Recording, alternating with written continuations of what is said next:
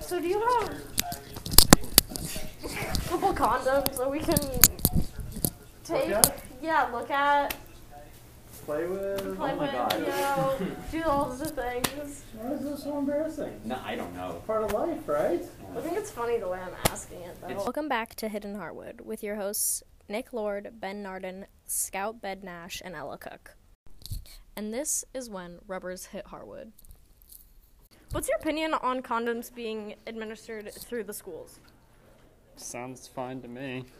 As long as they don't let some weird teachers get their hands on them first. Like that, like that one. Oh my god, you know what? Thank you so much. use them because you need to have safe sex, kids.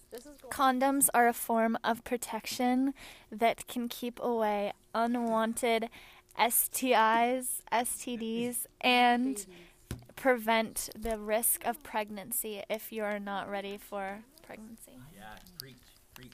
Even if you're on birth control, you should use condoms because birth control methods such as the pill don't protect against STIs. Thank you. Of sexually transmitted disease was never more urgent than in 1994. That's when the fear of AIDS was gripping Harwood. The community was scared. The country had never experienced anything like this yet. Most schools in the nation decided to give out free contraception to the student body. Based on statistics, Harwood decided to enact this policy. Sean Digg was one of the f- most passionate safe sex leaders in the school at the time. Vermont's statewide policy requires schools to allow students grades 7 through 12 access to condoms if their parent allows. you know, Harwood is a serves a community that has a very high education level. Uh, we do live in Vermont, which is a pretty progressive Verm- uh, place. Um, there are some parts of the state where there was blowback, but this was not something we mandated. Um, this is something we gave school boards encouragement and uh, the ability to do if they wanted to do it. And so, I, I think this is the kind of thing that the, the state shouldn't mandate, but I do think that communities ought to have the right to do smart things for their kids as their kids grow up. Um, and you know, the, the conservatives always argue, well, these matters, sexuality being one of them, should be discussed at the home. Yeah, they should be. Um, and I think uh, that in the Harwood district that happened a lot, and that's why the Harwood School Board decided to do it. Howard Dean, former governor of Vermont. Sean Dagg, a senior at Harwood when this story took place, he was very hands on in getting condoms accessible through the school. Um, so at the time, it, it is like it's hard to really put ourselves back in that place, but I actually think COVID gives a good analog for that. Like it was actually a legitimately scary time as an adolescent at that point with the AIDS epidemic being pretty rampant and not really like at that point there was you know there weren't really much in the way of treatments like it was a death sentence um and you know is there anything we can do to make our community better? Um y- you know in all fairness the idea for this had actually germinated the year before and so when we came in there was like the first hints that like this is a thing that we could do. They had done some research on a few other school districts that managed to do this mostly i think in colorado at the time and so it was like this is actually in the realm of possible. Nobody on the east coast had done it but um it was in the realm of of possible and he you know kind of brought that idea forward as uh as those of us new in those roles came in um and as he was heading off to college so from the student perspective i feel like there wasn't much pushback.